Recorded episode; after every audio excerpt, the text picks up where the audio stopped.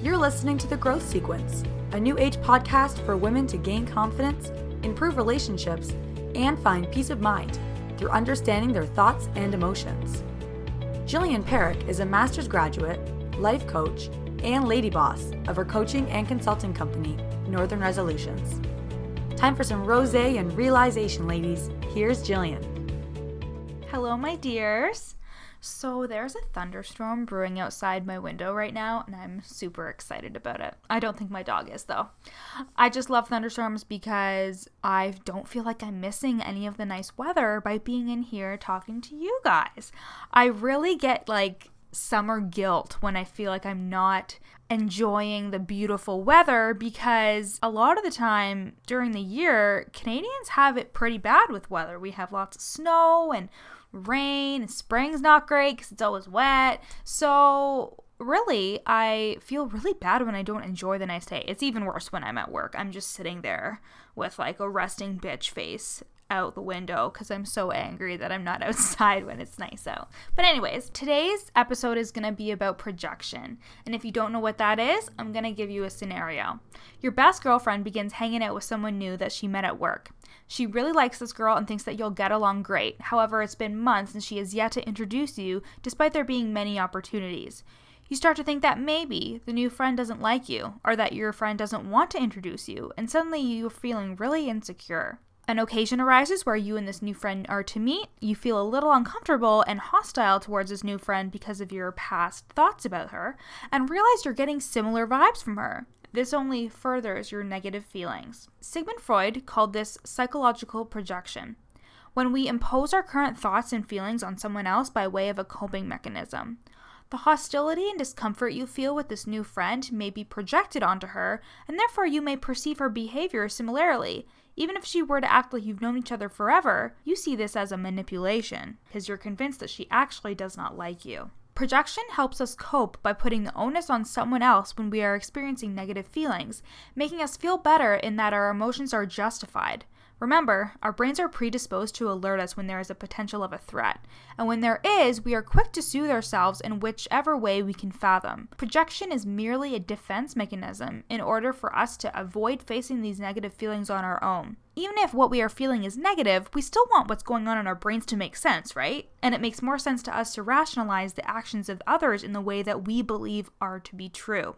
Another scenario you're at work and you've got a ton of stuff on the go. Your last proposal that was submitted to your boss wasn't your best work. You already knew this and hesitated handing it in, but you had a deadline and wanted to at least meet the deadline. As the week goes on, you have a chance to take a look at what you've submitted, and it is definitely not your best work. You start to feel insecure as you feel like you don't seem to know what you're doing, that your boss is going to think it's crap. You talk about it with others, saying you know it's not your best work, and you keep telling yourself this. Your boss then chooses a colleague's proposal over yours. You've got no indication that your boss didn't like your proposal, and they didn't even say that it wasn't one of your best items. He or she just chose your colleague's proposal over yours. But suddenly you're feeling resentment creeping in, that your insecurities are now confirmed. You are certain that your boss thinks that your work is shit and doesn't take you seriously anymore, even if you never hear a negative thing about this proposal.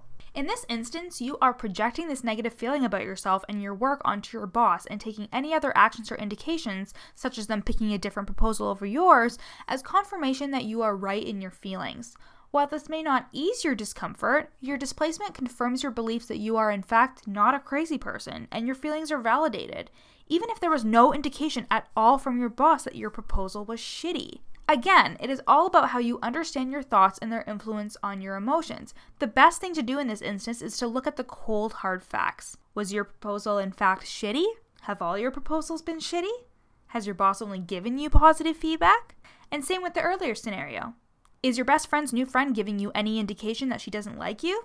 Is your best friend refusing to hang out with you, or has she just been busy with work and life and other things? We're all adults here, and unless there is a unique situation in which this new gal is actually throwing darts at you while you're not looking, I'm guessing there is plenty of room for both of you in your best friend's life. Again, to mitigate psychological projection, do your best to recognize when you are trying to project uncomfortable feelings as a coping mechanism. Chances are, now that you're aware of it, you'll realize how easy it is to do. And if you feel a little crazy as a result, don't fret. This is normal. As human beings, we spend a lot of time thinking that we are the only people having our thoughts, and it's always refreshing to hear someone else express how they relate, which is why we reach for validation. But what if these negative thoughts are impeding your ability to grow? Only confirming your negative thoughts may ease your discomfort, but is it improving your relationship with these uncomfortable feelings? I don't think so, girlfriend.